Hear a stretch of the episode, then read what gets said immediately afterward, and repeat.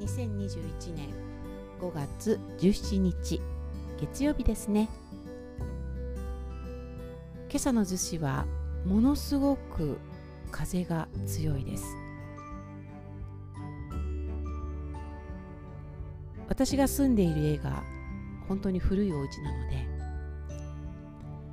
窓がガタガタガタガタ言っていてその度にポノが窓を見上げてビクビしています。初めての経験なんでしょうね。さてこの頃まあ私が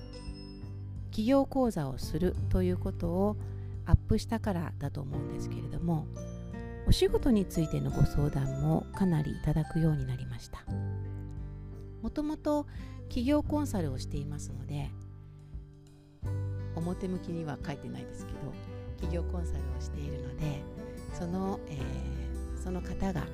私にコンサルを申し込んできた方々がこういうことをしたいそのためにはどうしたらいいかといったようなものに対してのお手伝いはしています。マーケティング方法でしたりとかその人の特性を見極めて、え、こういうふうな方向でいくといいというようなアドバイスから一緒にえ考えたりということもしています。ただこう企業講座私がやる企業講座というのはその人がやりたいということをバックアップするというよりもその人の特性というものも一緒に考えたりします。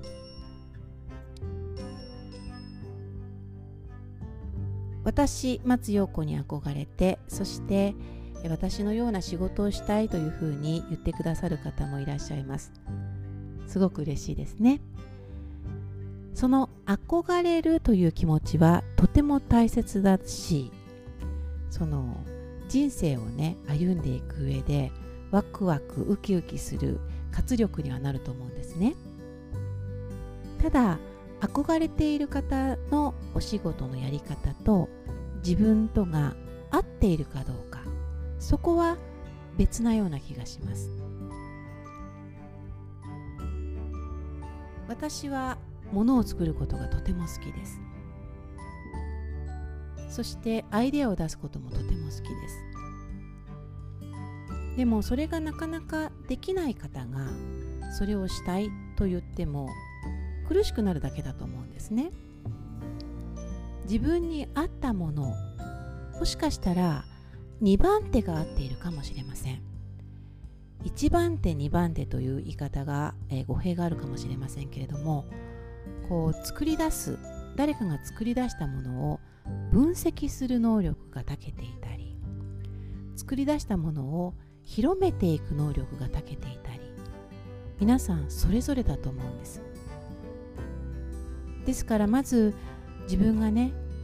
何に向いているのかということを考えるのも大切なのではないかなというふうに思います。自分が合ってそれが何なのか。ちょっと自分からね一歩引いて俯瞰して自分を見つめてみる。仕事に関してもそんなことが大切なのではないかなというふうに思ったりします。